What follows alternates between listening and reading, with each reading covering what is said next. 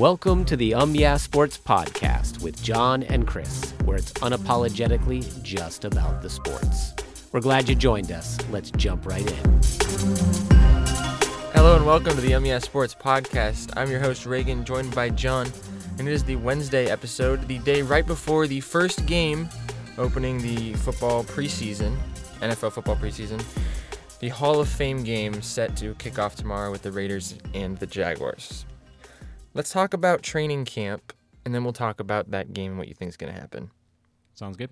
So, let's start with the Bucks training camp. Obviously, they've had some shaky starts so far, but one of those being Kyle Trask, their I think he's second year mm-hmm. backup quarterback, mm-hmm. and he was kind of struggling a little bit during camp. What do you see for him? Yeah, it's interesting, especially with the Bucks camp. Uh, I hear this a lot with them is where they're letting veterans have, I believe they call it veteran days, where they're just letting guys like Tom Brady, Julio Jones, Fournette just rest and let the backup guys have opportunities to try out training camp. And one of those guys is Kyle Trask, who obviously has been stepping up for Tom Brady when he has those days off. Uh, and from what I'm hearing is he's not playing all that great. The article with that is on Um Yeah Sports. Uh, you can read it there. But basically, the gist of it is he was struggling uh, during goal line red zone opportunities, those practice, those drills. He threw two interceptions, uh, and then another would be interception on it, just a drive that they were just kind of orchestrating for themselves down the middle.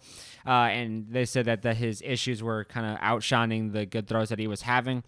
Um, but the coach, um, gosh, it's not Bruce Arians anymore. It's Todd Bowles. But Todd Bowles said he likes the way Kyle Trask is understanding the offense and all that stuff. And I kind of get expect coaches to say that, uh, just to try to show that the, these players are understanding stuff and they're growing all that. But at the same time, Kyle Trask is in an interesting situation where I think a lot of people expect a lot from Kyle Trask at this point, uh, just because he was he got drafted as I think a replacement for Tom Brady when Tom Brady does end up in the uh, in the broadcast booth.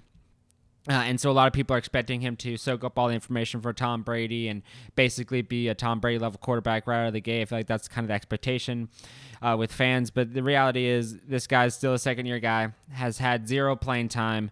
Uh, and his only playing time was in Florida, where he did decent, but in Florida he had great weapons to go with.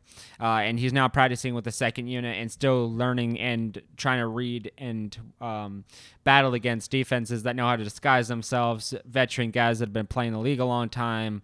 So having a few mistakes in the red zone isn't a big deal. You much rather see him absorbing information from Tom Brady and in this case understanding the scheme uh, than not understanding any of those two things and having a great time on the practice field and playing its heart out. So, in a lot of ways, I think preseason is going to be the thing that's really going to help us decide where Kyle Trask is going to be, where he sits on that spectrum.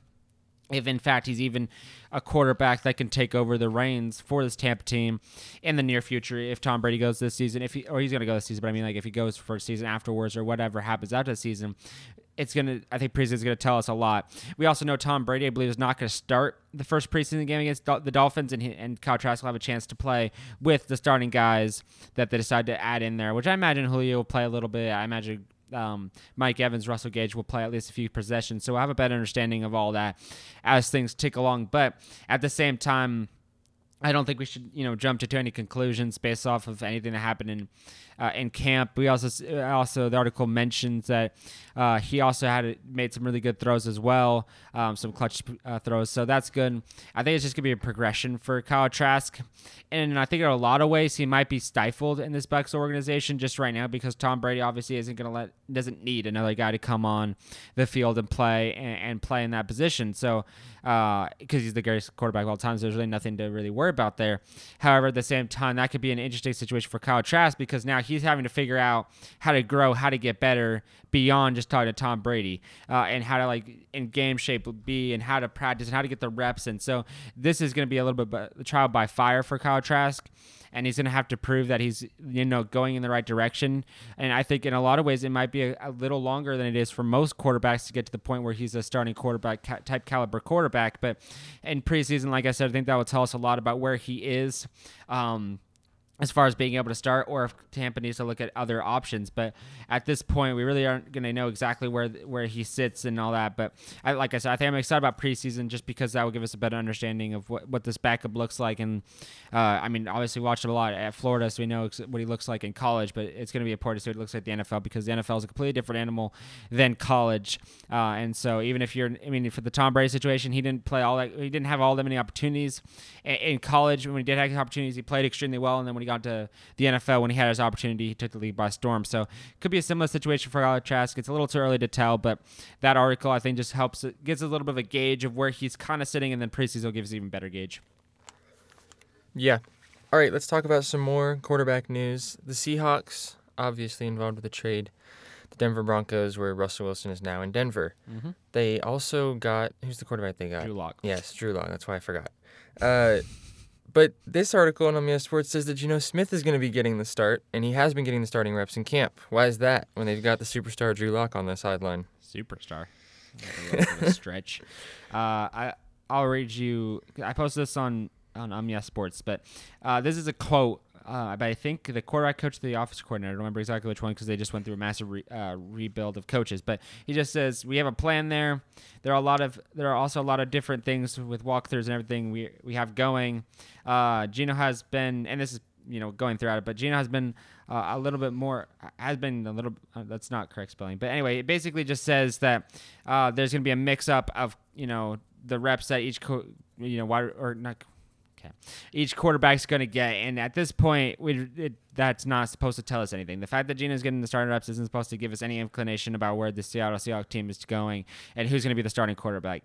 I disagree uh, because honestly, I've never like I mentioned this. I I'd never seen a situation where if they aren't already splitting reps, or if one team's already tipping to one guy and giving him more of the starting reps, that usually points to something. Yep. So unless they're thinking um, the the share and load is going to happen in the preseason, and that's when we're going to see things happen, that's a different that's a different animal.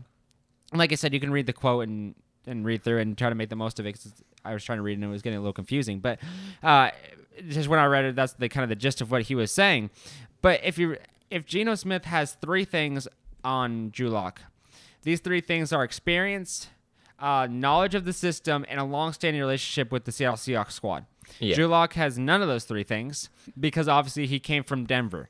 So if you have a quarterback that already understands all this, you have a quarterback that you trusted enough to go in when Russell Wilson was injured.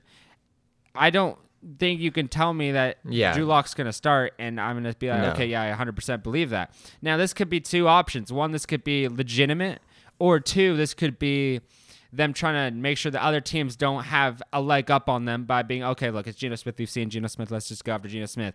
We're to pretend it's both these guys and then break the information because they also said they wouldn't announce it until.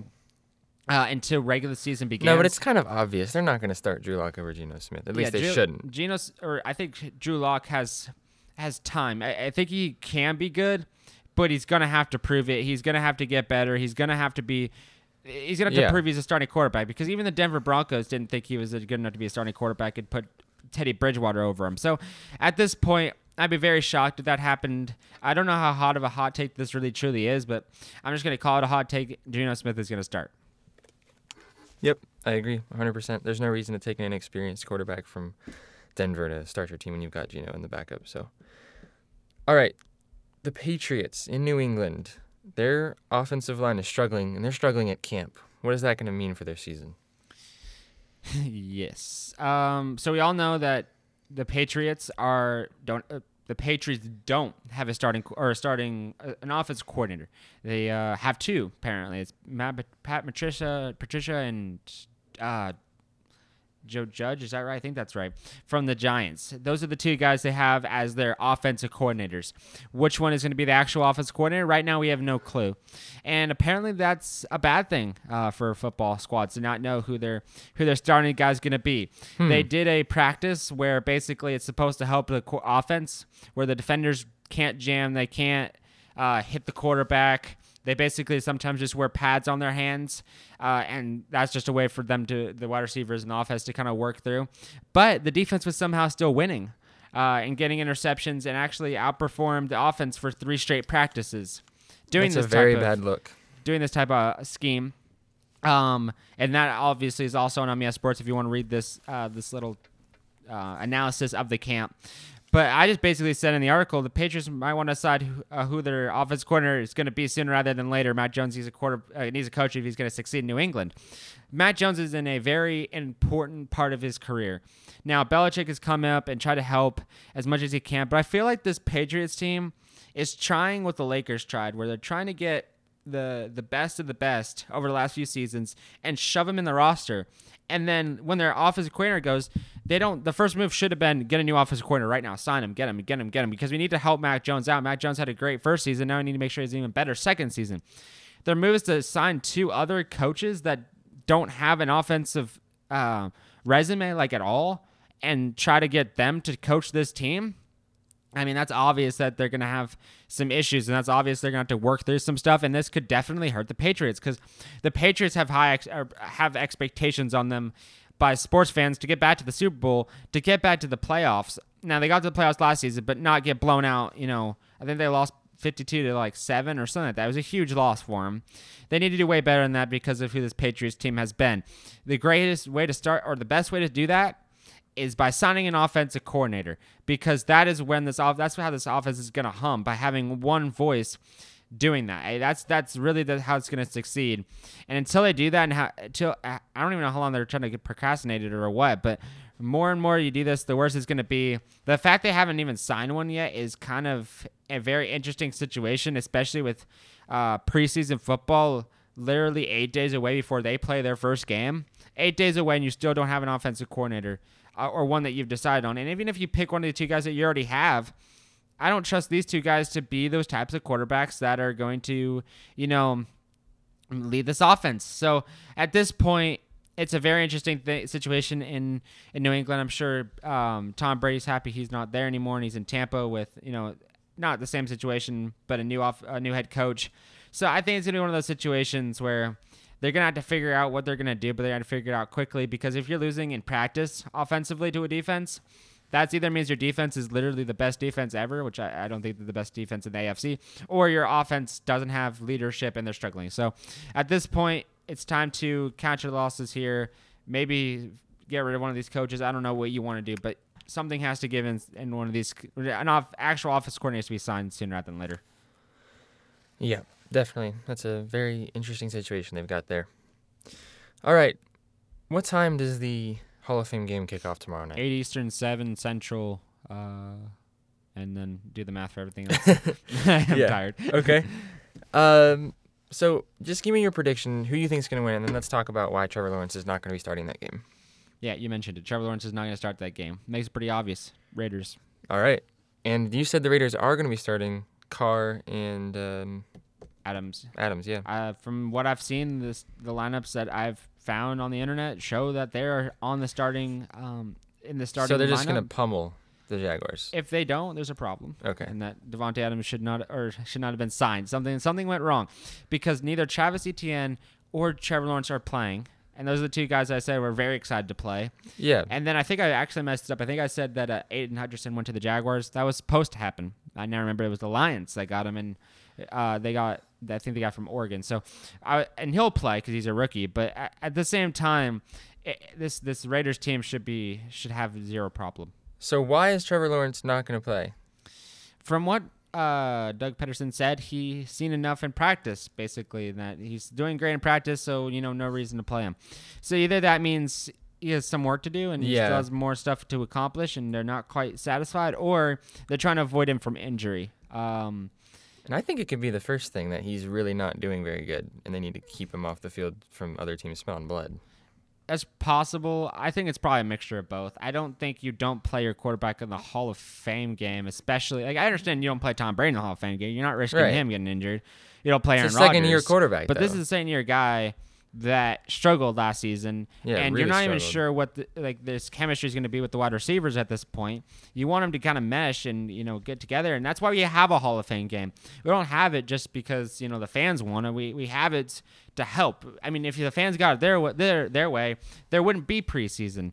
There would just be you know get to it. But we understand for coaches and owners, they need to see what their team's looking like, and that's why we have the Hall of Fame game and three other preseason games. So if you're gonna sit them through the preseason game that either means you know he needs more work, or like I said, he, he, they're afraid of injury. I'd call it probably a mixture of both. But if I had to guess, it'd be Trevor Lawrence still needs some work uh, to be Yeah. done, and they, and they're not quite sure. Now, obviously, I'm not in the practice, I'm not in the coach's room, and anything like that, so I can't, you know, you know, say that uh, and make that official. But at the same time, just looking at from the outside looking in, it kind of feels that way. Um, Yeah. But other thing, I know I understand Travis Etienne not playing because obviously he just came off an injury uh, that took him out of the entire last season, and they don't want to risk him getting injured again. But at the same time, it's still the same situation where you want to see who Travis Etienne is. Like, practice is one thing where you, but that practice, especially training camp practice, that doesn't, you know, that doesn't say, you know, much to to what this team's actually gonna look like against an actual other team. If that was the case, every team would come out and just tear every team up if practice was enough. So practice isn't necessarily enough. You also need to see them against another team in live action football, and that's what the first few possessions are for to get a little taste of that. But not playing either of those guys is a little bit interesting, uh, and I have some questions for it to understand why they would try that. And from the outside looking in, it looks a little bit spectac or a little bit. I'm a little. Se- se- I'm a little bit nervous about what this team's going to look like come regular season when they get into it if if they're not playing him. Yeah, and that's going to be a nice, easy game for the Raiders. So Oh, I yeah, hope it to be should able be- to see be some very nice. And I- guess what? I get to Connections see the other part that I wanted to see is I get to see Davante Adams and Derek Carr. That's what I'm link up. saying. Yeah. I was so excited. So there's some spectacular connections, deep balls. We'll be excited for that. Yeah, absolutely. All right.